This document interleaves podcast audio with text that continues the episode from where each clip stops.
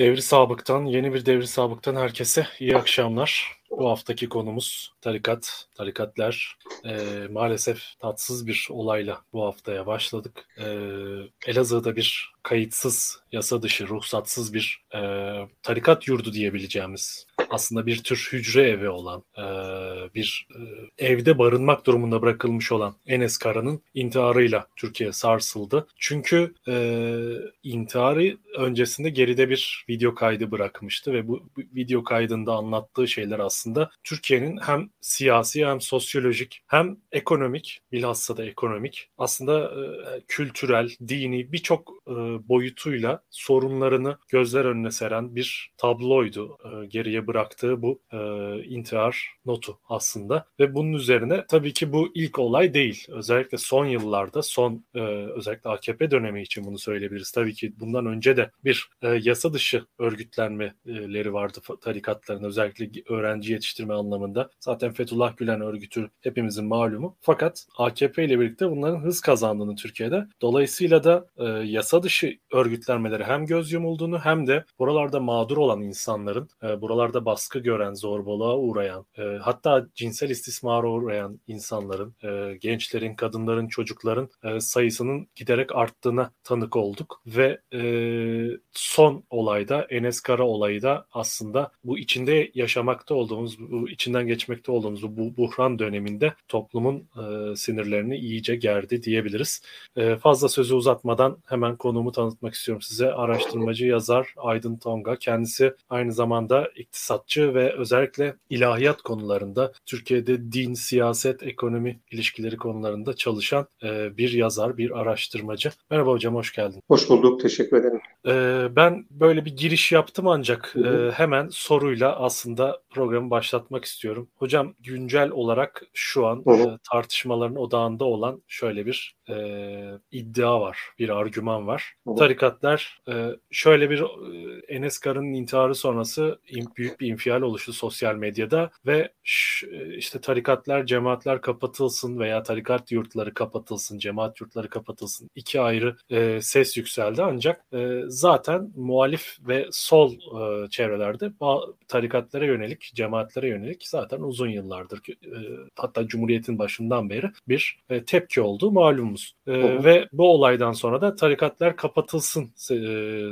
sloganı çok yükseldi ve şöyle bir e, aslında tartışma başladı. E, tarikatlar aslında sosyolojik bir olgudur. Bunlar kapatılamaz. Tarikatlar aslında yasal bile değil. Neyi kapatıyorsunuz? Yasal, yasa, yasa üzerinde tüzel olarak var olmayan bir şey zaten kapatılamaz. Veya işte bakın Cumhuriyet döneminde kapatılmıştı ama tekrar ortaya çıktı. Demek ki kapatmakla olmuyor gibi karşı argümanlar da gelmişti. Şöyle başlayalım. Tarikatlar sosyolojik bir olgu mudur?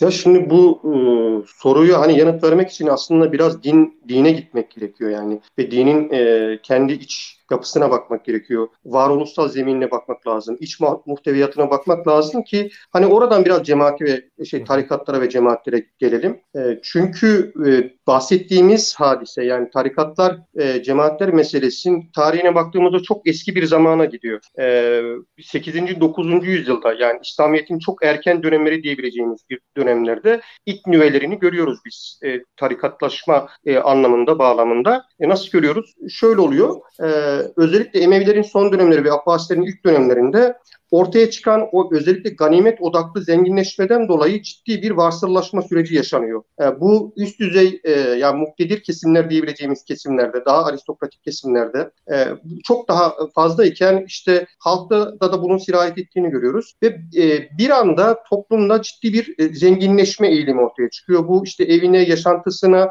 e, günlük yaşamına değin bu pratik işliyor. Bu noktada e, bir kısım halk Buna bir tepki olarak aslında yani biz bizim bu kadar dünyevileşmememiz lazım. Bizim bizim bu kadar dünya malına tamah etmememiz lazım. E, din bize bunu söylemiyor diyen bir e, anlayış kentten kıra doğru, taşraya doğru kendisince küçük e, halkalar yaratarak bir tür protesto eğilimin içerisine giriyor. Ve e, bu, burada tasavvuf aslında karşımıza çıkıyor bizim. E, dünyevileşmeye karşı zühdü, tak, takvayı yani zühd dediğimizde daha mütevazi, daha sade yaşamı öngören bir anlayış aslında. Tarikatların çıkış noktası bu. Ve çok erken bir döneme gidiyor. E, tabii bu e, çıkış noktasıyla birlikte olduğu yerde kalmıyor. Bu din için de geçerli dediğim gibi. Yani e, olduğu yerde kalmıyor ve çok farklı süreçler izliyor. Şimdi e, süreç içerisinde onun detaylarına da gireriz ama e, dolayısıyla dinin bir yorumu olarak, e, dinin bir ekolü olarak tarikat zaten yol anlamına geliyor. Tarihten, yoldan e, evet. kaynaklanan bir durum. Bir yorumu e, nasıl kapatacaksınız? Yorumu nasıl ortadan kaldıracaksınız? Ya bu bir aslında şeye de benziyor. Hani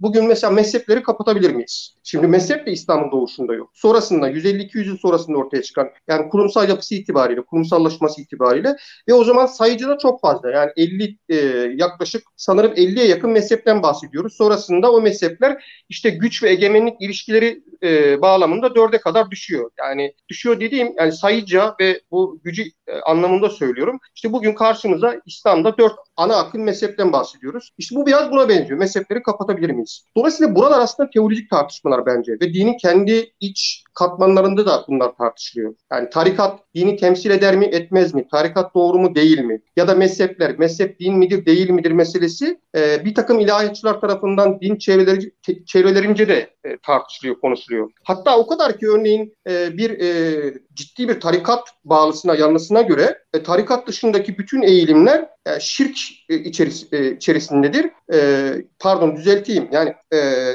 tarikatçılar tarikatçıları şirk olarak görü, görürler. Diğer tarikata mensup olmayan daha protest kesimler ve onların e, aslında küfre girdiğini falan söylerler. E, olmaması gerektiğini ifade ederler. Oradan da başka bir temayül e, çıkar ve orada başka gerilimler doğar. Dolayısıyla bu tartışmalar e, hani bir yanıyla şey değil. Yani çok sonu getirilebilecek tartışmalar değil. Hani buradan da baktığımızda sosyolojik e, unsur diyemesek bile dinin e, kendi ontolojik yapısı gereğince olabilecek türden ayrışmalardır. Ve bunları engellemek çok mümkün olmayacaktır. Yani kapatmak kısmında belki şöyle bir şey e, iddia edilen hani söylenen şu mu onu da bilmiyorum.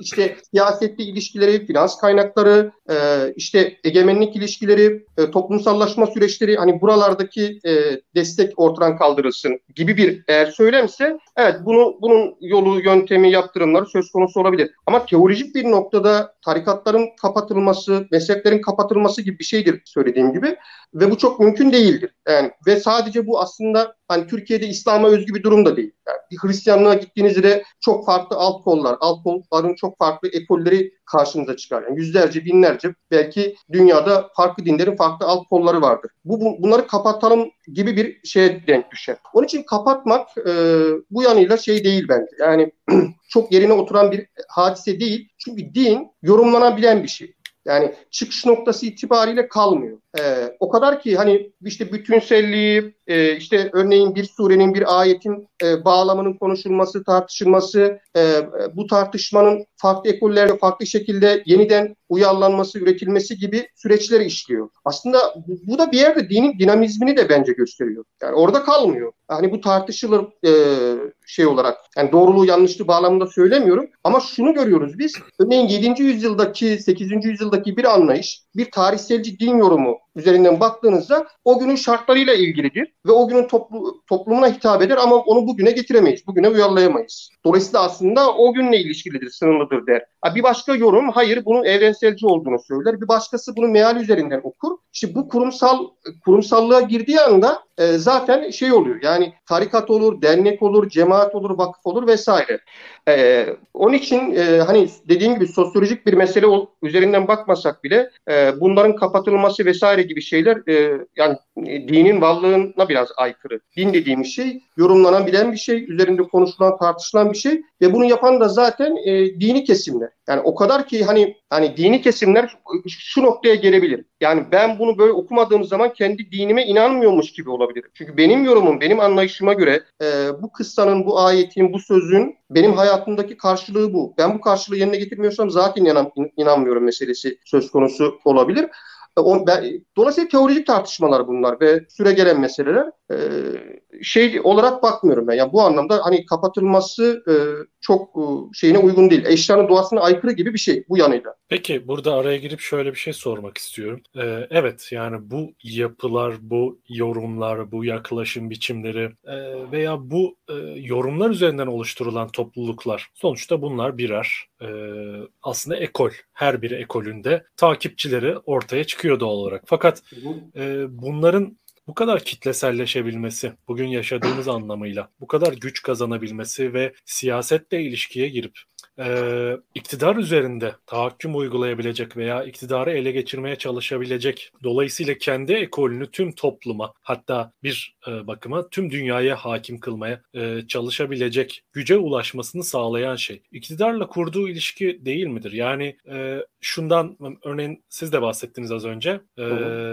sermaye e, para kaynaklarının kesilmesi mi kastediliyor acaba dediniz ama bu e, yani bir yönüyle aslında bu para kaynaklarının ortadan kaldırıldığı durumda bu iktidar desteğinin bu iktidarla toplu, toplum arasındaki ilişki kurma vasfının ortadan kaldırıldığı durumda e, aslında bu kadar kitleselleşebilecekleri veya kitleselleşmediklerini gördük en azından Türkiye'nin belli dönemlerinde. E, Osmanlı'da da aslında birazcık iktidarla böyle bir ilişki kurmuş tarikatlar. İşte Mevlevilik belli dönemde sarayda etkinmiş. Daha sonra Mevleviliğin yerini e, boşaltılınca zannedersem Nakşilik orada o dönemde güçlenmeye başlıyor. E, Yeniçerilik kaldırılınca özellikle Bektaşilerin e, dergahlarına, tekkelerine e, Nakşiler yerleşmeye başlıyor gibi. E, tabii ki bugün zaten Türkiye'deki hakim tarikatların, cemaatlerin birçoğunun e, kökü nihai itibariyle Nakşi, e, ezici çoğunluğu diyelim. Evet. Dolayısıyla Osmanlı'da da böyle bir iktidar ilişkisi var ve saray üzerin saray tarafından topluma nüfuz edebilmek için kullanılmış ve bu nedenle de güçlenebilmiş. İktidarın çeperinde bulunduğu için güçlenebilmiş. E, Cumhuriyet döneminde bu vasfıyla ilgili bir aksama oluyor. Cumhuriyet bunlara karşı çok daha e, mesafeli yaklaşıyor ve e, işte bu tekke zaviye kapatma e, kanunundan sonra zaten ciddi ölçüde e, güç kaybettiklerini, gerilediklerini görüyoruz. Fakat tamamen ortadan kalkmamışlar. E, fakat tartışma burada şuna geliyor. Bakın Cumhuriyet zamanında da kapatıldı. Ancak gördüğünüz gibi bugün biz yine bunu başka başka biçimlerde deneyimlemeye devam ediyoruz e, diye bir argüman var. Öte yandan şu da bir olgu. Özellikle 40'lardan 50'lerden itibaren e, bu Necip Fazılların vesaire içinde olduğu e, ekoller de dahil edebiliriz buna. İşte Said Nursi meselesini dahil edebiliriz. E, Demokrat Parti'den itibaren aslında devlet bir şekilde bu çevrelerle, hükümetler, iktidarlar bu çevrelerle ilişki kurup bunları e, iktidar ve kaynak transferi yapmaya başlamış. E, 60'larda 70'lerde bu süreç devam ediyor ancak Kenan Evren'den sonra bunun doruk noktaya çıkmaya başladığını görüyoruz. İşte Özal, e, ANAP,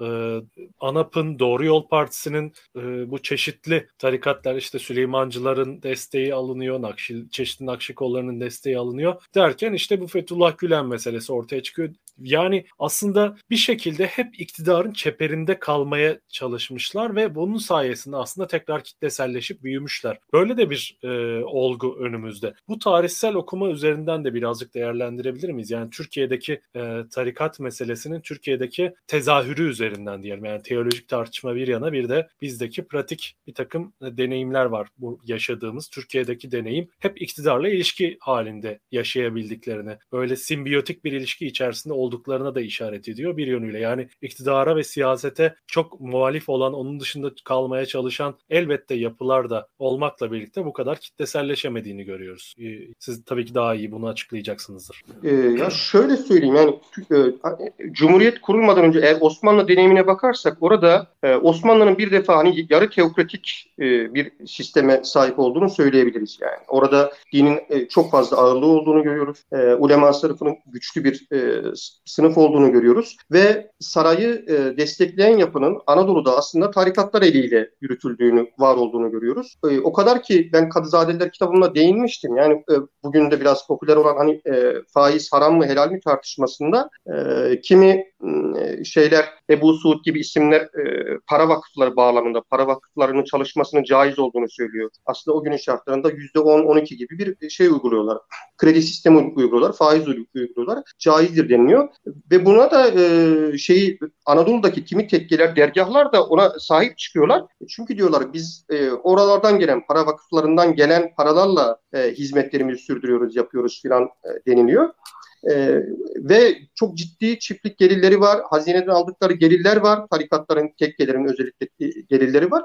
Bu yanıyla Anadolu'nun aslında e, sivil örgütlenmesi diyebileceğimiz bir yapısı içerisindeler yani. E, ve fiili e, faaliyetlerini bu şekilde sürdürüyorlar. Bütün Osmanlı e, İmparatorluğu boyunca diyebiliriz. E, senin de bahsettiğin gibi e, özellikle Yeniçeri Ocağı'nın kapatılmasında e, Nakşibendilik e, tarikatı ciddi bir ağırlık kazanıyor, önem kazanıyor. 1860'ları 64'teydi sanırım. E, bir e, meclisi meşayih diyebileceğimiz, şeyhler meclisi diye, diyebileceğimiz bir yapıyla yasal bir çerçevede oturtuluyor ve bu e, kurumsal bir e, muhataplık da veriliyor bu tarikatlara. Bunu şunun için söyledim. Şimdi böyle bir e, tarih devralıyor Cumhuriyet ve Anadolu böyle bir tarih devralıyor. Bu tarihin farklı varyantları var, farklı tartışmaları var. Ee, birinci politik bir tarih devralıyorsunuz. Tarikatlar, cemaatler bağlamında politik ta- tarih devralıyorsunuz. Kitleleri var, kurumları var, yapıları var, hafızaları var. Ee, ikincisi bir böyle bir kimlik tarihi de devralıyorsunuz. Yani din dediğim şey insanın kimlik inşa eden bir şey. Yani bizim e, eşyayla, nesneyle, yaşam ötesiyle kurduğumuz bağın ifade ediliş biçimidir aslında. Kutsalla kurduğumuz bağın ifade ediliş biçimidir. Kurumsallaşmış biçimidir din. Bu yönüyle bizim bir kimliğimizdir aynı zamanda. Yani dinsel mensubiyet bu anlamda da bir kimliktir diyebilirim. Şimdi hal böyle olunca yani Cumhuriyet'te siz bunu e, Cumhuriyet'e geçtiğimiz anda o kitlelerin nezdinde şu oluyor. Bir, benim bir tarihim vardı, toplumsal hafızam vardı. İkincisi kimliğim vardı.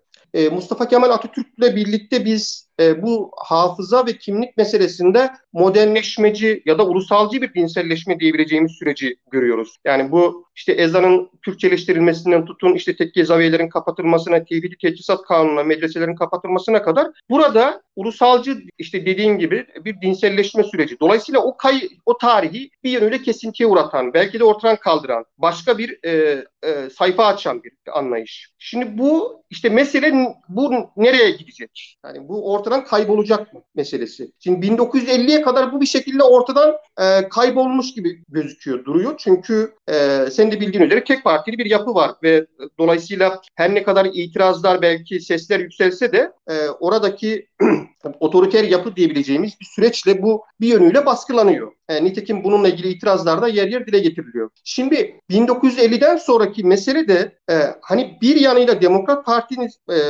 partinin e, bu tarikatlara alan açması, onlarla girdiği açık ittifak ilişkisiyle birlikte onların açığa çıkması ve güçlenmesi ama bir yanıyla ve bir, ta- bir taraftan da işte o eski toplumsal hafızanın, e, eski toplumsal kültürün, e, kültürel mirasın belki de yeniden canlı hale gelmesi. Çünkü buradaki mesele tek yanıyla hani siyasette kurduğu ilişki elbette çok önemli ve ben buna katılıyorum. Yani doğrudan açıktan desteklenmesi, parasal anlamda desteklenmesi gibi süreçler sadece Türkiye örneği değil, dünyanın farklı örneklerinde de tarikatları ve cemaatleri yükseltir. Ama bir taraftan da e, dünyanın içinde bulduğu noktada işte aidiyet, kimlik, e, mensubiyet gibi bağlar nereden örülecek, nereden kurulacak ve toplum bu noktada o insanlara nasıl ulaşıyor ya da ulaşamıyor meseleleri karşımıza çıkıyor. E, bir de şey tabii 50'ler noktasında şeyi de herhalde hatırlamak gerekiyor. Yani orada Sovyetlerle e, hani iki kutuplu dünya denilen e, o süreçte işte e, Amerika karşıtlığında Türkiye'deki İslamcı çevrelerin ciddi anlamda e, Demokrat Partisi'nin yanında olması hasebiyle Sovyetler karşıtı bir noktaya sürüklenmesi ve açık destek vermesi ve e, bunlarla yürüyen bir süreçte onların e, gittikçe güçlenmesi. Siyaseten çünkü sosyal tabanını oluşturuyor, siyasal tabanını oluşturuyor ve oradan kendilerini ifade ediyorlar. Ve maalesef bu bir taraftan da hani şeyi bu son karşıtlığını, laiklik karşıtlığını da beraberinde getirdi. Yani sürekli kötülenen, sürekli karalanan bir Sovyet imgesi, e, sol imgesi yükseltildi. E, hatta o kadar ki o dönem yayınlanan kitaplarda e, tam tarihini hatırlamıyorum ama işte e, Allah sağcıdır e, bu, bu tür ifadeler geçiyordu. E, işte ayete göre kitabı sağ taraftan alanlar iyidir, hoştur. İşte sol taraftan alanlar kötüdür. Dolayısıyla Allah sağcıdır, sağcıları sever, solcuları sevmez gibi böyle e, kitapların yayınlandığı bir dönemdi. Ya da işte Necip Fazıl'ın örneğin işte 1980 darbesini açıktan desteklemesinin sebebi çünkü işte bir e, Moskov Kızıllara karşı e, Amerika'da olsa biz destekliyoruz, yanındayız gibi bir e, söyleme gelmesi.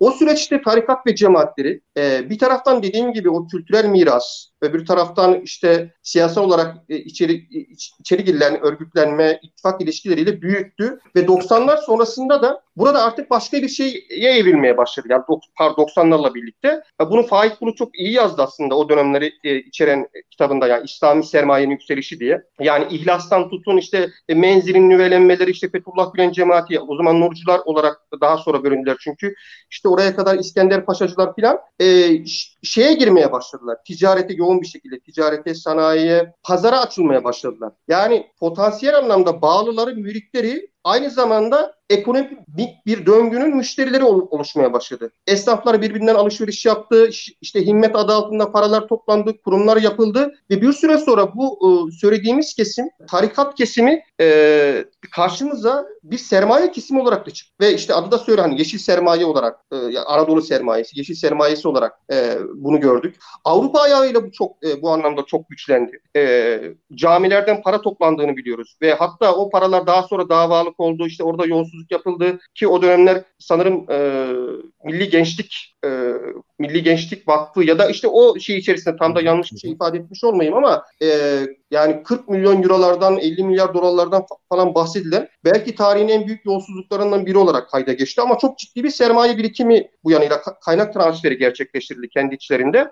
Dolayısıyla çok büyüdüler. E, sermaye anlamında e, finansal destek anla, destek noktasında çok büyüdüler. Başka bir yere geldiler abi. Yani bizim klasik anlamda anladığımız hani ve biraz önce benim ifade ettiğim işte tarikatlar çıkış noktası itibariyle bir yorumu, bir anlayışı ifade ederken artık geldikleri noktada işte bir şirketi, bir çıkar grubunu, bir baskı grubunu e, yansıtmaya, ifade etmeye, pozisyon almaya başladılar. E, çünkü artık o klasik anlamda onların da ifade ettikleri hani böyle e, örneğin Yunus Emre'nin söylediği işte bir lokma, bir hırka falan prensipleri geçerli olmamaya başladı. İşte zenginleştiler, evleri değişti, oturdukları yer değişti, mekan değişti e, ve geldiğimiz noktada da artık e, belki hani bir yönüyle örneğin Fethullah Gülen cemaatinde biz bunu gördük. E, küresel çapta bir örgütlenmeye kavuştular. Belki hani e, Fethullah Gülen cemaati bu noktada en e, başarılı modellerden birisidir. Yani literatüre geçecektir sanırım. 50 milyar dolarlardan falan bahsediliyordu bir aralar Türkiye sermayesindeki yeri falan. İşte gazeteleri, televizyonları da artık şirketleştiler. Ee, onun için mesele hani bugünden baktığımızda da toparlarsam yani sadece bir tarikata, cemaate,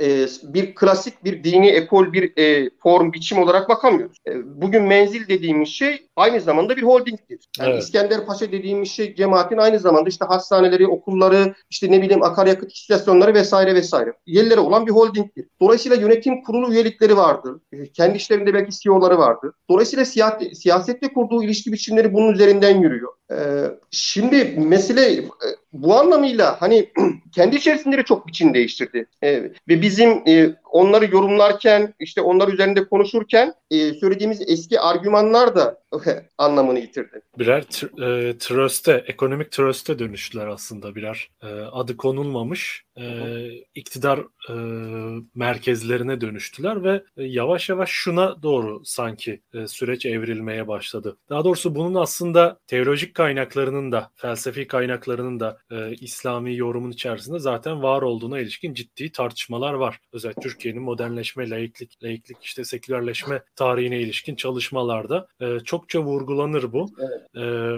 İslam'ın e, özü itibariyle taşıdığı e, e, gelenek itibariyle e, hem günlük hayata günlük hayatın kılcal noktalarına nüfuz eden, e, günlük pratiklere nüfuz eden bir e, din olduğu hem de e, iktidarı, devleti hedefleyen ve tüm dünyayı aslında e, kozmo, e, kozmogonik yani tüm ilelebet, ebed, ebedi ve ezeli olmak ve tüm kainata hakim olmak gibi bir zaten e, temel düsturu olması itibariyle e, kaçınılmaz olarak sivil alandan çıkıp daima politik alana doğru taşmak zorunda olduğuna dair çeşitli yorumlar da vardı. Şimdi e, işte o bir lokma bir hırka tasavvufundan çıkıp işin bir süre sonra e, gerektiği yerlerde çeşitli işte cihat ediyoruz denilerek, e, Darül Harp'deyiz denilerek aslında e, birer e, sanki işin matematiksel bir sonucu imiş gibi tüm bu yapıların yavaş yavaş iktidara doğru yönelmeye başladığını görüyoruz. Bu nedenle zaten tarikat tartışmalarında bu kadar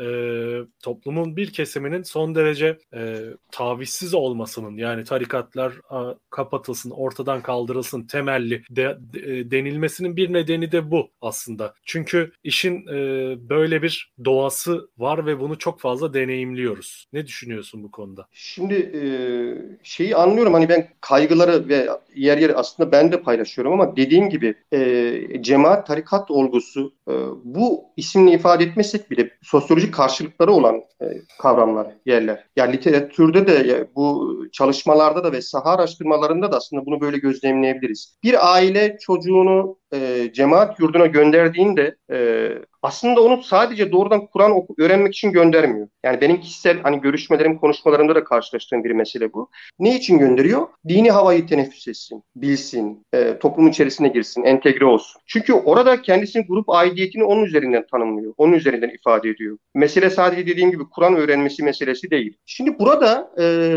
hani kategorik olarak buna karşı çıkmak, ortadan kaldırmak meselesi bizim söylediğimiz grup e, kimlik, mensubiyet kavramlarını, anlayışlarıyla çok bağdaşmıyor, çok örtüşmüyor. Bence e, buradaki mesele o tarikatın, o cemaatin kendi iç söylemleri, e, varlık yapısı, neyi temsil ettiği, e, neye karşılık geldiği ve hangi dini yorumu e, savunduğu, hangi tezde karşımıza çıktığı mesele. E, bugün Türkiye'deki örneğin e, işte sol ilahiyatçı diyebileceğimiz, içten ele açık da bir din yorumunu temsil eder ve onların da kendisinde bir halkası vardır. Hani işte otururlar, Kur'an tefsiri yaparlar, onun çalışmasını yaparlar. Diyelim ki o da kendi içerisinde bir hani e, cemaattir. Yani adını böyle koymayız, böyle oluşturmayız falan ama e, bir gruptur diyelim. Yani bir ekol cemaat, neticede ve o ekolün evet, bir, takipçileri var. Tabii takipçileri var. Hal böyle olunca e, bence yani salt buradan ya da mutlak anlamda buradan bakmaktan ziyade o dini yorum anlayış neyi temsil ediyor, e, savunduğu tezler ne, e, dinin hangi noktasında bizim karşımıza çıkıyor? Buralara bakmak lazım. Yani hem kontrol, hem denetim, hem sosyolojik anlamda buraya bakmak lazım. E, bakamadığımız zaman e, işte sosyolojik bir müdahale olmuş oluyor. Toplumsal bir müdahale olmuş oluyor. E, grup bir kimlik aidiyetine dönük bir müdahale olmuş oluyor. Bunu nasıl anlatacaksınız? Bunu nasıl ifade edeceksiniz? Yani e, varoluşsal bir şey ve bu işin ucu dediğim gibi din noktasına kadar varabilecek bir e, hadise. Onun için ben e, dediğim gibi ya mutlak anlamda e, bir e, şeyden ziyade bakış açısından ziyade biraz parçalayarak, bölerek, kendi içerisinde ayrıca kategorize ederek bakılması gerektiği taraftarıyım. Ya bir de şu var yani şey üzerinden hani e, Enes üzerinden biraz e, de hadiseye bakmak lazım. Ya Enes orada mesela iki şey söylüyor benim gördüğüm. Diyor ki e, tabii benim yorumum bu. Benim böyle bir e, ailem olmasaydı, ben bu şartlarda olmasaydım ölmezdim belki diyor bence. Yani örneğin işte kendimi ailemi anlatırdım, ifade er, ederdim. Onlar da anlarlardı. E, fakat anlayamazlar. Çünkü ailem çok dindar. Kız kardeşlerim bile aslında istemediği bir okula gidiyor. Ve, ve, ve beni de buraya gönderdiler. Ben onları anlatamam diyor. Belki başka bir ailesi olsa anlatacaktı. Bu meselenin dinsel bir tarafı bence. Hani burada işte sosyolojiye vesaireye girebiliriz. Nasıl bir aile, çocuğunu nasıl yetiştirdi, militan gibi mi yetiştirdi? Dolayısıyla e, nasıl görmek istiyor? Buraya buradan bakılabilir. Bir taraftan da Enes şunu söylüyor. E, gelecek kaygım var. Yalnızım. E, umudum yok. Hani memlekete dair, işte e, ekonomik sisteme dair, toplumsal yapıya dair, o e, içinde bulunduğumuz ilişkiler ağına dair umudumuz yok. İşte bu umudumuz yok meselesinde bizim öbür taraftan başka bir to- toplumsal form karşımıza çıkıyor. Bizi bu kadar yalnız bırakan, bizi bu kadar yalnız, yalnızlaştıran bir sistem var. Özellikle modern e,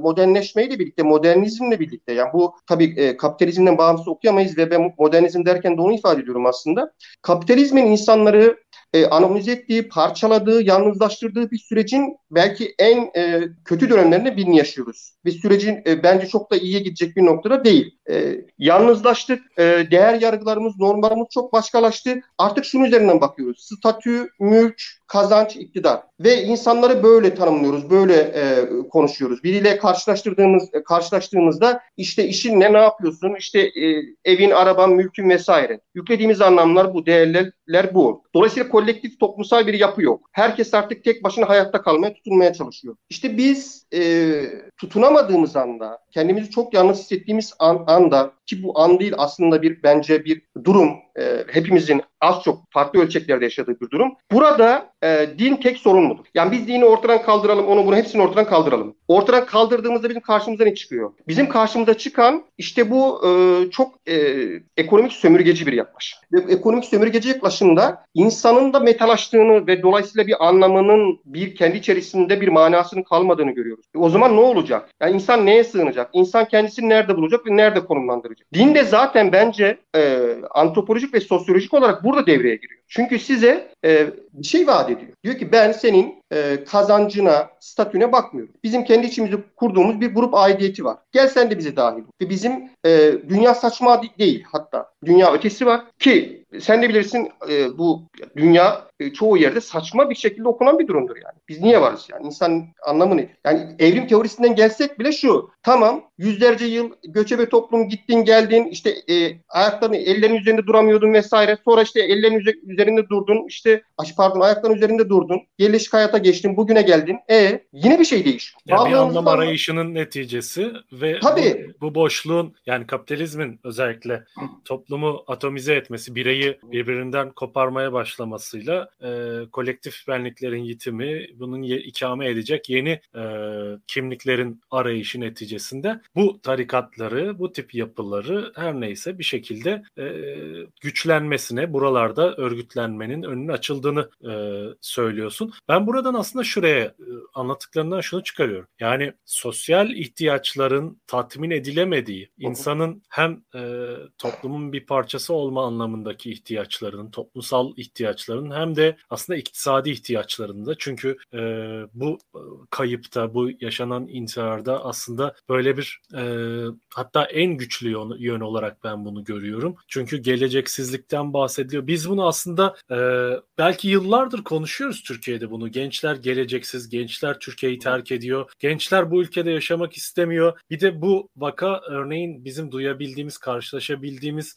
örneklerden sadece biri. Sesini duyamadığımız birçok insan var. Ee, belki böyle bir eylemle hayatını noktalamamış olsa dahi yaşadığı hayatın ne kadar hayat olduğu tartışmalı olan milyonlarca insan var. Gerçekten hayatta kalmayı yaşamak olarak addeden, bir şekilde günü kurtarmayı, e, yani şu İngilizce'deki güzel ifade Türk e, aslında bizde de meşhur bir yarışma var ya, survive etmek. Yani bir şekilde çetin koşullar altında e, ha, nefes almayı başarabilmeyi yaşamak olarak addediyoruz aslında toplumun önemli bir kısmı bu koşullar altında e, hayatta kalmaya çalışıyor. Dolayısıyla e, bunların görünen ve görünmeyen yüzleri var. Yani aslında bu intihar bir semptom. Toplumun yaşadığı evet. hastalığın, buhranın, bu cinnetin bir semptomu e, ve o semptomların daha görünür olmasının nedenlerinden e, başlıcası da bence AKP'nin bir yandan evet bu baskı, toplum üzerindeki baskıcı yapıları e, kendi tabanını konsolide edebilmek, tab- e, toplumu denetleyebilmek adına işte güya dindar ve kindar nesil yetiştirmek, kendine bağlı bir nesil yetiştirmek, ma- yeni bir makbul vatandaş yaratabilmek adına geliştiği proje bir anıyla bunun bir e, ayağını oluşturuyorsa bir ayağı da aslında böyle bir projeye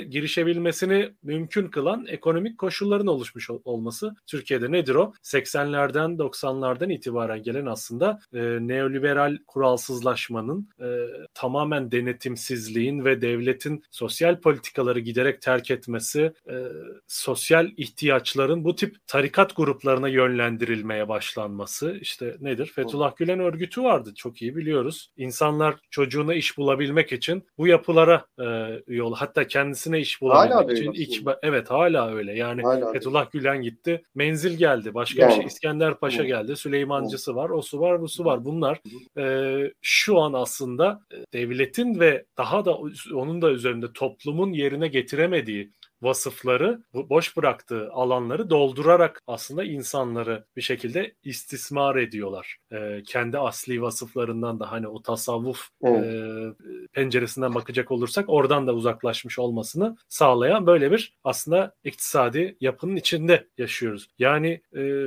şuraya da e, bunun bir ucunu bağlayabiliriz. E, işte sosyal politikaların terk edilmesi aslında Türkiye'de bu sorunun çözümünün de nerede olduğunu göstermiyor mu bize? Bize. Yani Türkiye'de bir gün iktidar değişikliği yaşandığında e, ki umut ediyorum bu çok uzak bir tarihte olmaz. Hı hı. Yeni bir Türkiye biz inşa etmeye başladığımızda aslında e, bu tip din istismarına dayalı yapılanmaları çözecek e, aslında bataklığı kurutmak diye tarif edebileceğimiz şey kendisi ekonomik bir e, dönüşüme ihtiyaç var Türkiye'de. E, işte gençleri geleceksizlikten, insanları işsizlikten, umutsuzluktan, buhrandan çıkarmaya çalışmak öncelikle ki bu yapıların e, kontrolsüz bir şekilde vasıfları dışında, vasıfları ötesinde işlere gelişmesini engelleyebilirim diye düşünüyorum. Sen ne diyebilirsin bu konuda? Ben böyle bir çerçeve çizmiş söylemiş oldum. Kesinlikle katılıyorum. Yani bu hani şey üzerinden dediğim gibi kategorik olarak işte karşımızda sadece dinsel bir şey var, e, yapılanma var. İşte onların tarikatları var, cemaatleri var. Buradan yaparsak çözeriz meselesi değil. Bizim en nihayetinde konuştuğumuz mesele toplumsal bir mesele. Toplum ve insan meselesi. Yani insan e,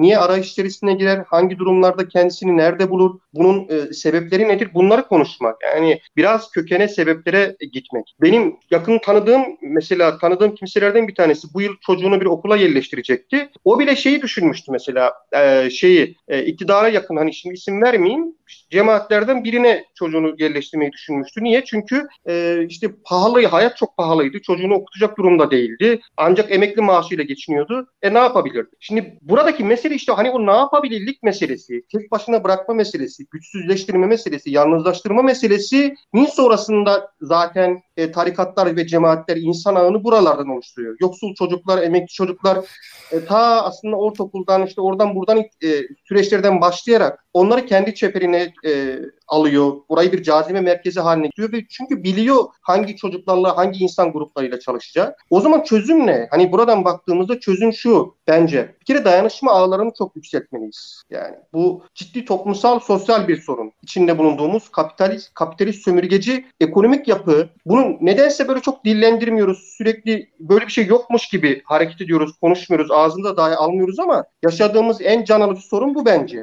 Ee, ve bu sorunu bu sorunla yüzleşmeden şu anki mülkiyet biçimini, şu anki şirket biçimini, kazanç kar biçimini konuşmadan, tartışmadan diğer bütün tartışmalar da bir yanıyla bence yapay kalıyor. Yani böyle havanda su dövmek gibi, biraz kayıkçı dövüşü gibi ve e, açıkçası nereye çok hizmet ettiğini de bilmiyorum. E, eğer meselenin hani bu yanını görmezsek, toplumsal yanını görmezsek, eşitsizlik boyutunu görmezsek, bugün Türkiye'nin yarıdan fazlasının asgari ücretli çalıştığını görmez isek, yani sadece tarikatları konuşmak, cemaatleri konuşmak ya en azından çok samimi gelmiyor öyle söyleyeyim. E, çünkü e, insan dediğim gibi insan üzerine konuşuyoruz biz. İnsanın duyguları, hayalleri, geleceği tek başına bırakmışsınız, yalnız bırakmışsınız. Tarikata gitmiş, cemaate gitmiş vesaire. E, ne olacak yani? E siz de sahip çıkmıyorsunuz. Siz ne kadar sahip çıkıyorsunuz? Kendi bulunduğunuz makamlarda, koltuklarda, kendi işgal ettiğiniz yerlerde acaba derdiniz ne kadar o insanlarla? Gençlikle, toplumla. E, mesela ne, ne tür çözüm önerileriniz var? E, tamam şikayet edelim, yakınlanın. Ben de şikayet ediyorum. Sabahtan akşama kadar söylüyoruz. Hepimiz söylüyoruz ama sorumluluk sahibinde olan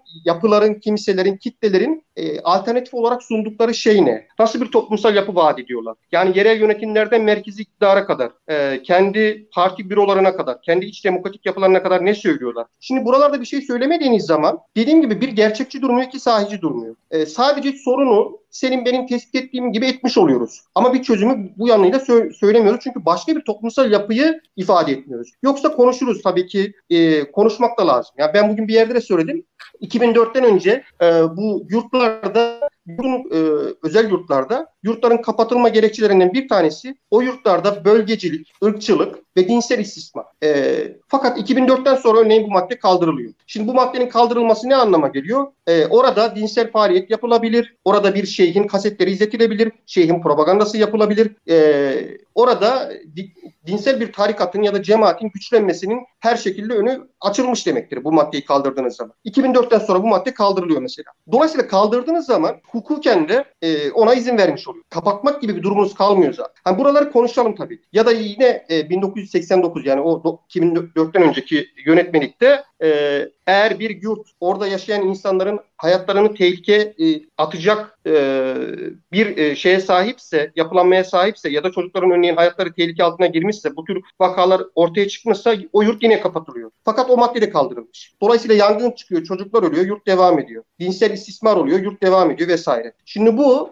tabii ki çok açık bir şekilde siyaset ile Türkiye'deki cemaat, şirketleşen cemaat yapılarının arasındaki organik ilişkiyi gösteriyor. Biraz karşılıklı bağlı, bağımlılık ilişkisi, kazanç kazanç ilişkisini gösteriyor. Onlar seçimlerden önce iktidar olan açık desteğini ifade ediyorlar. E, iktidar da bunları işte kimi zaman yönetmeliği değiştiriyor, kimi zaman soruşturma açmıyor, kimi zaman doğrudan destek veriyor ya da kamu yararına kurum dernek statüsünü alıyor ve destekliyor. Bu görünür olan şeyler dediğim gibi. Ve buralara tabii ki itiraz etmek lazım. Tarikatların iç yapılarına, tarikatın neyi temsil ettiğine, yani oradaki hani teolojik tartışmalara tabii ki de girmek lazım. Yani insan psikolojisini nasıl etkiliyor? Ruh dünyasını nasıl etkiliyor? Orada insanlar, çocuklar ne yaşıyorlar? Tabii buralarda konuşmak lazım. Buralar da önemli. Fakat dediğim gibi bütün bunları konuşurken e, ve ifade ederken toplumsal yapıyı da gözden kaçırmamamız gerekiyor. E, dinin e, ağırlığı ve insan dünyasındaki yeri bence göründüğünden daha fazla. Bu sadece İslam dini bağlamında söylemiyorum dediğim gibi. Şimdi hani 7. 8. yüzyıla dair e, söylenebilir ya da ondan öncesindeki dinlerle ilgili başka tartışmalar yapılabilir ama son dönem yeni dini hareketleri de biz görüyoruz. Yani ben son çalışmamda tarihin ışığın dinde onları ele aldım ve baktım. Sadece son bir iki asırlık dönemde işte Rastafaryanlık, Bahayilik, Yehova şahitleri, Mormonlar gibi çok yeni dini hareketler var. Ve sayıları milyonlarla ölçülüyor.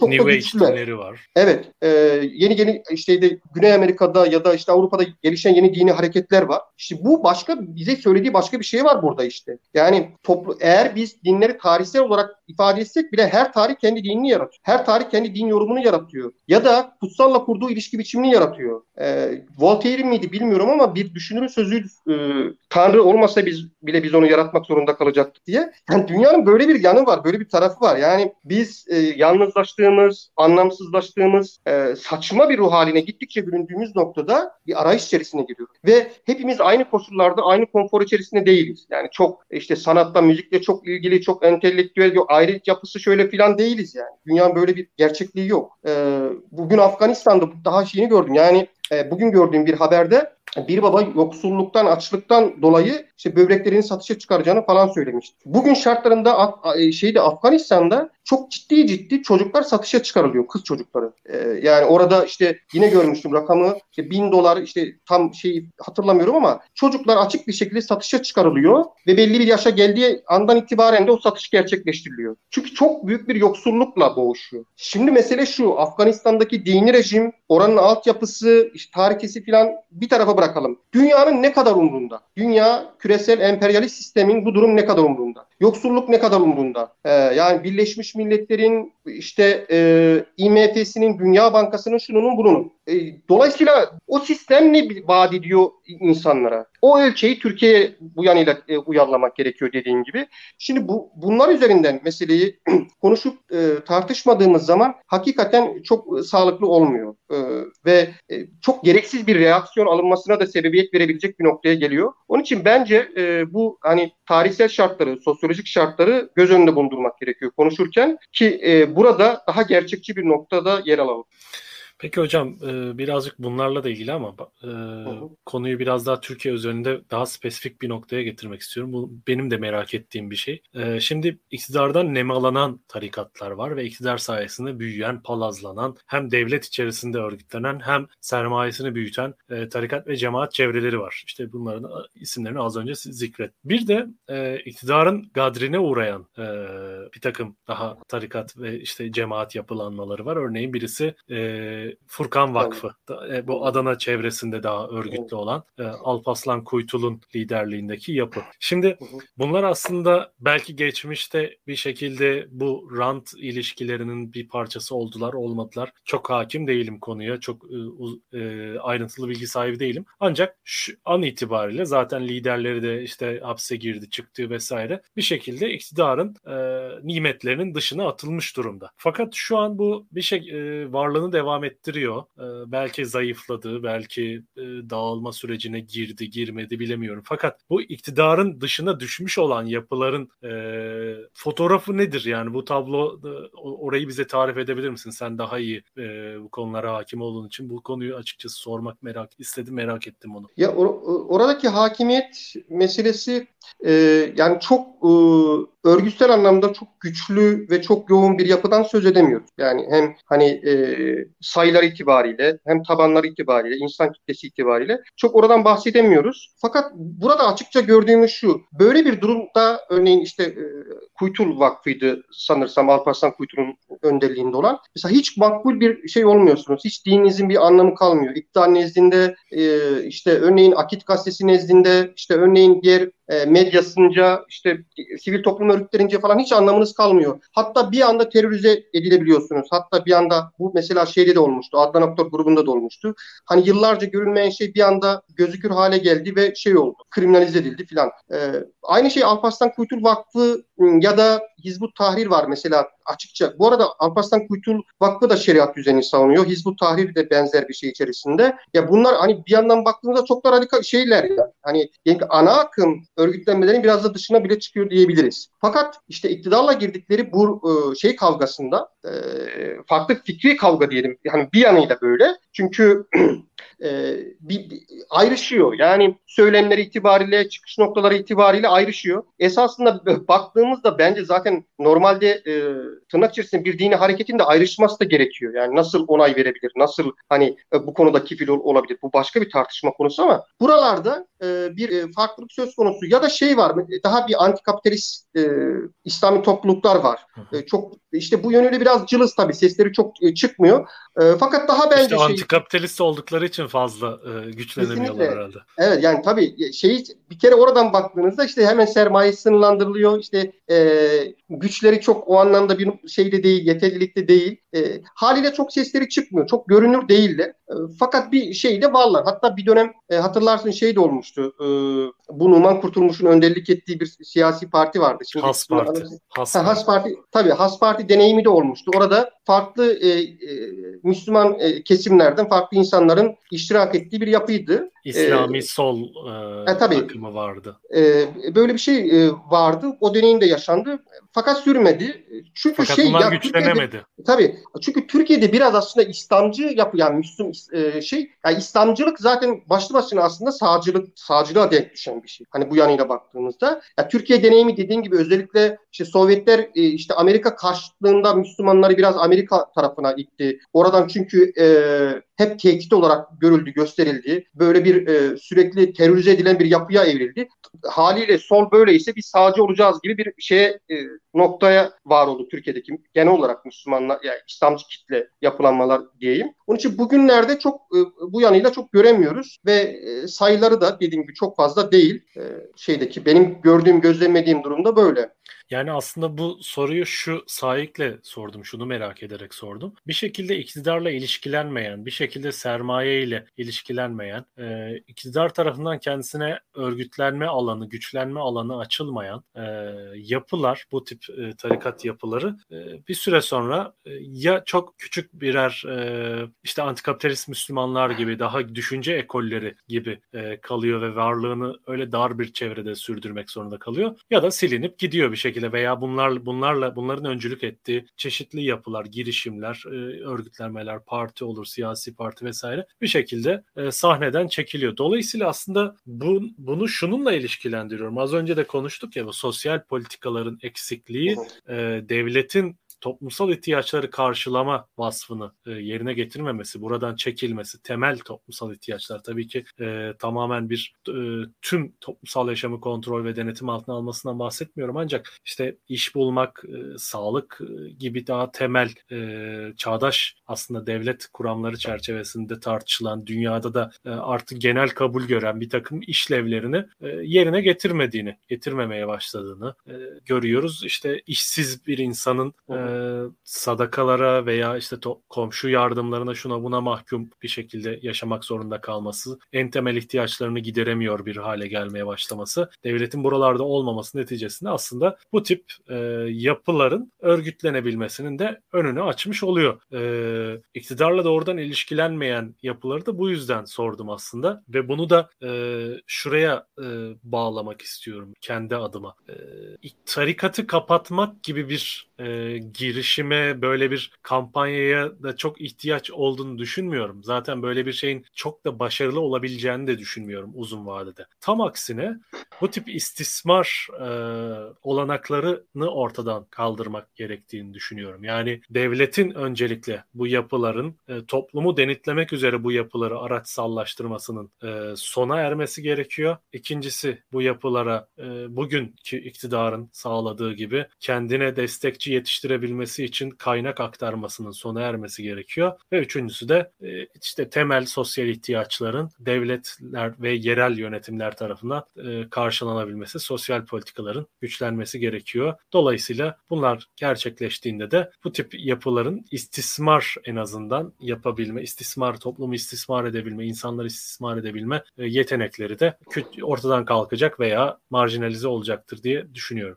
Katılıyorum söylediklerine. Hani bu açıdan yani Türkiye'deki sol kesimin aslında Karl Marx'ı ara ara hatırlaması lazım. Ee, İhsan Ali Açık da söylemişti. Ben de bir yerde katılıyorum. Yani dinin e, tanımında en güzel e, tariflerden birisi Marx'a aittir demişti. Ben de hakikaten bir yerde katılıyorum ona. Hani o, o da söylüyor çünkü dünya e, kalpsiz dünyanın kalbi işte ezilenlerin iç çekişi bir mahiyetinde e, insanların afyonudur mahiyetinde söz söylüyor. Ama oradaki afyon iki yönlü bir afyon işte acı çekiyorsunuz artık tutunacak bir dalınız yok hiçbir şeyiniz kalmamış oraya sığınıyorsunuz e, kalbi orada görüyorsunuz ama bir taraftan da zihinsel bir uyuşukluk yaratabiliyor vesaire. İşte bu solun tam da aslında dönüp bakması gereken yer bir yanıyla da aslında tam e, şeyde yani yanı başında. Hani kendi iç literatürünü de okusa ve bu yönde çalışmaları da okusa bunu da görebilir. Yani biz e, Marx'ın da dediği gibi kalpsiz bir dünyada insanı kime emanet ederiz? Eğer biz bu dünyayı bu yanıyla bu şeye bırakırsak tabii ki yani bu bir şekilde hayat boşluk kaldırmıyor, doldurulacak. Yani bu bunu bugün bir e, işte tarikat kesimi doldurur, yarın işte bir e, sermaye kesimi doldurur, yarın başka bir örgütlenme doldurur bir şekilde doldurulacaktır. Bir şekilde insan e, kendini e, daha sahiplenildiği bir yere gidecek. Bunun sonuçları acı olacaktır, sonuçları çok yakıcı olacaktır. Ama buradaki bizim sorumluluğumuz da bu yanıyla ortadan kaldırmıyor. E, hal böyleyken e, ben de dediğine katılıyorum. Hani buna odaklanmaktan ziyade Türkiye'deki sosyal yapıyı, toplumsal yapıyı e, kendi içimizde tekrar tekrar gözden geçirmemiz gerekiyor. E, bunu sağlamadığımız sürece çok anlamlı olmuyor. E, şimdi biz Fethullah Gülen cemaatinde de diğer cemaatler, tarikatlarda da e, gördüğümüz şey daha önce de söyledim. Yani buradaki yoksul çocuklar, emekçi çocuklar işte onların bir insan merkezi olarak toplanması, oralardan e, büyüyen bir stratejik geliştirilmesi en başta olan buydu zaten. Ve aileler e, aileler bir yanıyla da şunun için de gidiyordu. Bunu da söylemek lazım. Yani pragmatik şeyler üzerinden baksak bile o cemaat çocuğuna gelecek verecek. İşe sokacaktı, e, bir yerde yardımcı olacaktı vesaire vesaire. Şimdi biz hani bu ahlaki bulup bulma meselesi başka bir şey ama biz niye böyle bir toplumsal yapının içerisindeyiz? Biz niye geleceğimiz için birilerine sarılıyoruz, birilerine gidiyoruz, bir arayış içerisindeyiz? Yani iş eğer biyolojik, genetik kodlara kadar gidecekse o ayrı bir konu mes ama buralardan bakmayacaksak o zaman hani e, biraz şapkamızı önümüze alıp bakmamız gerekiyor. Hı-hı. Türkiye'deki bütün toplumsal toplum kesimleri yani bu dindarından sekülerine kadar e, hepsi benzer problemler yaşıyorsa e, sorunun bir yanı da benzer bir yerdedir. E, orayı e, bence doldurmak ve oraları iyi konuşmak gerekiyor. E, böyle olmadığı takdirde e, dediğim gibi başka bir reaksiyon oluşmasına, başka işte tepkilerin ortaya çıkmasına vesile oluyor, sebep oluyor.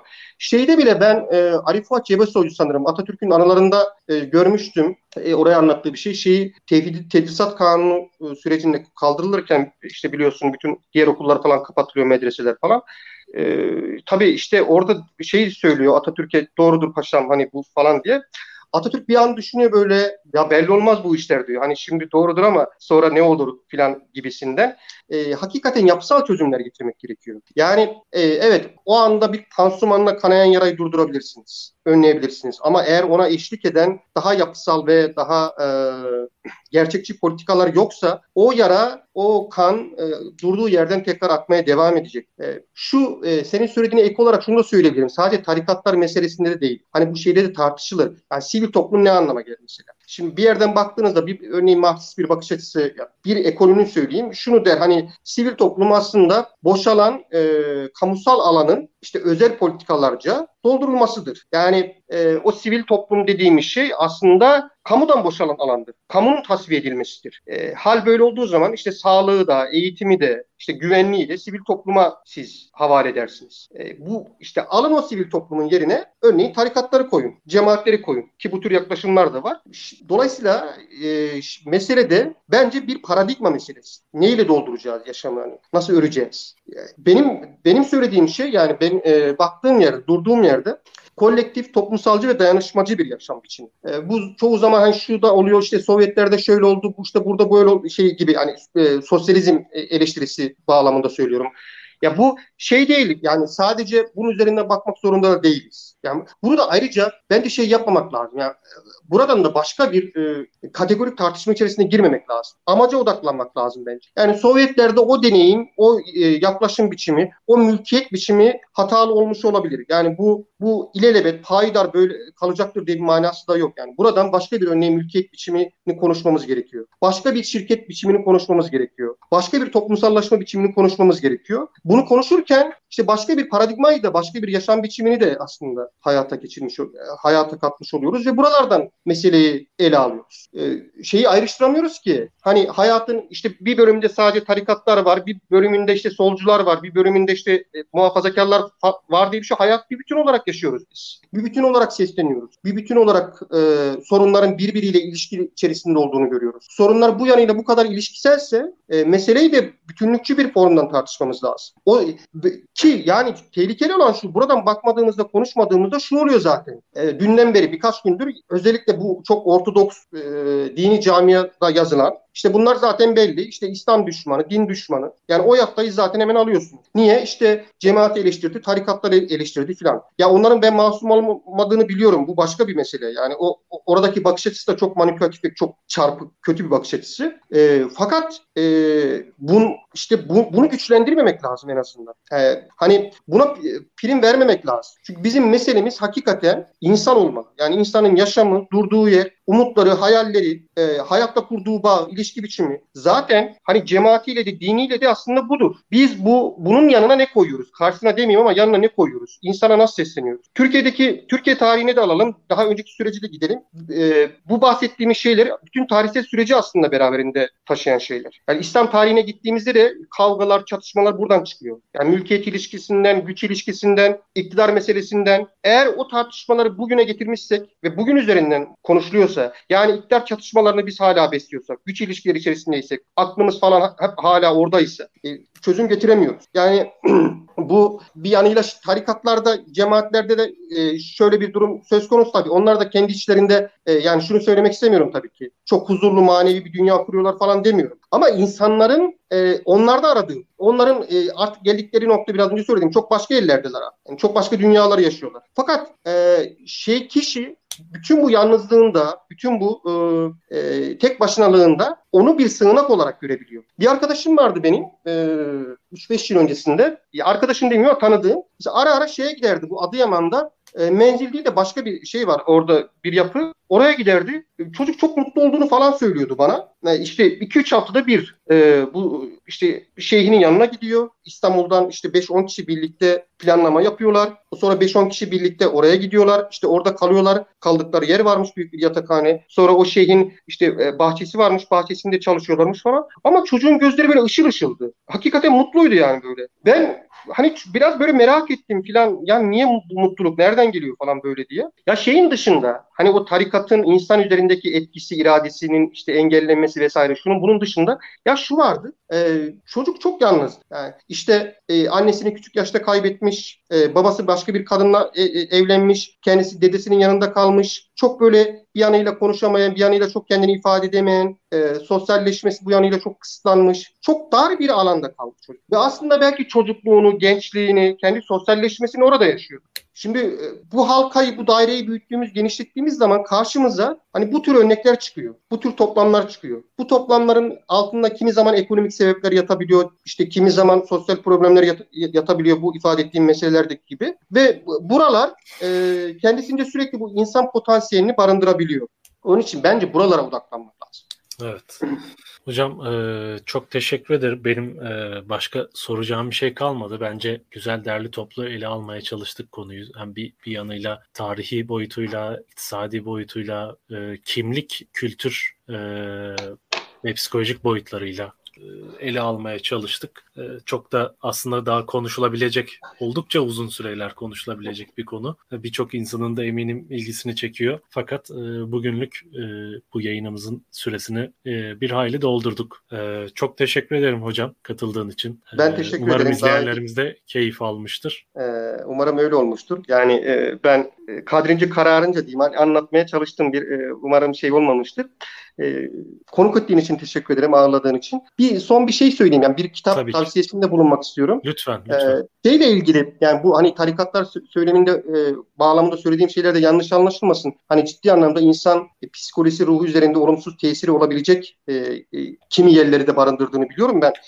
Profesör e, Neda Armaner'in e, Dini Belirtiler diye bir kitabı var. E, psikopatolojide dini belirtiler. E, Neda Hoca ilahiyatçı bir hoca. E, şu an emekli tabii. Yaşıyorum 90-100 yaşında filandır yaşıyorsa da. En son yaşadığını duymuştum. E, ya bu kitap çok önemli. Yani Şöyle ek, e, tam ekrana gösterebilir miyiz hocam? E, tabii şöyle. E, dini belirtiler. Şöyle, evet. Evet tamam. dini belirtiler Neda Armaner'in. Şimdi özellikle bunu e, hani e, ne diyeyim bizi e, izleyen bir dini bağlılığı olan, dindar olan insanlara e, özellikle bakmasını istiyorum ben. Yani. Ve kitabın çok önemli olduğunu düşünüyorum. Çünkü buralarda yani bu bir saha araştırması. Türkiye'nin çeşitli yerlerinde özellikle ruh ve sinir hastalıkları hastanesinde e, bu tür e, şikayetlerden dolayı yani bu tür şikayet dediğim yani dini anlamda yaşadığı sorunlardan dolayı e, gelen insanlarla yapılan saha araştırması ve insanların neler yaşadıkları, nasıl e, sıkıntılar içerisine girdikleri, o dinsel basıncın ve baskının e, ruhlarında, psikolojilerinde nasıl yaralar açtığını e, anlatan e, bilimsel bir çalışma e, hocanın. E, dolayısıyla buna bakarlarsa iyi olur diye düşünüyorum. Çünkü e, bir yanıyla göründüğü kadar masum bir yapılanma e, vesaire değil. E, açtığı yaralar ağır olabiliyor. Çünkü çocukluktan itibaren içerisine giren bir evre. E, buna da ayrıca e, bakmak gerekiyor, dikkat etmek gerekiyor. Belki bir ilave olarak hani Bursa'da bir şey örneği vardı. E, Badici Şeyh diye bilinen bir vaka vardı. İşte orada mesela sonrasında hani şey oldu. Bazı insanlar dedi ki biz şikayetçi falan değiliz dedi. Bütün o şeylere maruz kalmalarına rağmen. İşte onun arkasında başka ruhsal travmalar ve başka ruhsal sıkıntılar yatıyor. E, bu yanıyla da kitap önemli bir noktaya belki Türkiye'de çok nadir çalışmalardan bir tanesi e, bakılırsa sevinirim. E, aslında iyi bir hatırlatma oldu. Çok ciddi bir e, bir psikolojik e, a, a, derinliği e, olan bir sorun bu. Çünkü evet. Antalya'daki vakada da benzer bir durum yaşanmıştı. Hatta Enes'in babası da e, aslında benzer açıklamalar yaptı. Antalya'da bir gencin kafası kesilmişti.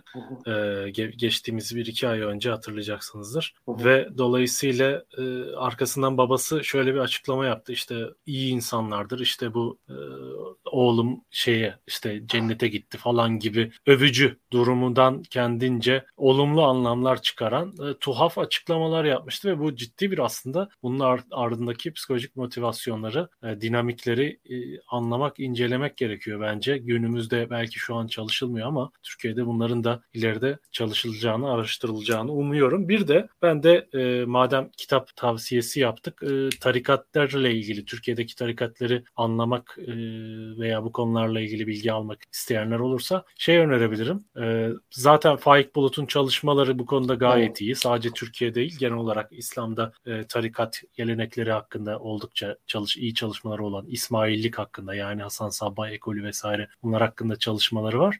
E, fakat bir de Türkiye'de Anadolu'daki İslami gelenek, heterodoks İslam anlayışı ve tarikatlar açısından Ahmet Yaşar Ocak'ın çalışmaları çok bu konuda zaten en önemli otoritelerden biri. Ahmet Yaşar Ocak'ın çalışmaları önemli. Yine onun öğrencisi İrene Melikov'un zannedersem bu konuda yine önemli çalışmaları var. E, bunu da bunları da e, naçizane önermiş olalım izleyicilerimize diyelim ve e, bir devri sabıkın sonuna gelmiş bulunuyoruz. Bizi izleyenlere teşekkür ederiz. E, lütfen kanalımızı takip etmeyi, videomuza yorum yapmayı, destek yorumu da olsa yorum yapmayı ve beğenmeyi unutmayın. E, başka bir devri sabıkta görüşmek üzere. Kendinize iyi bakın.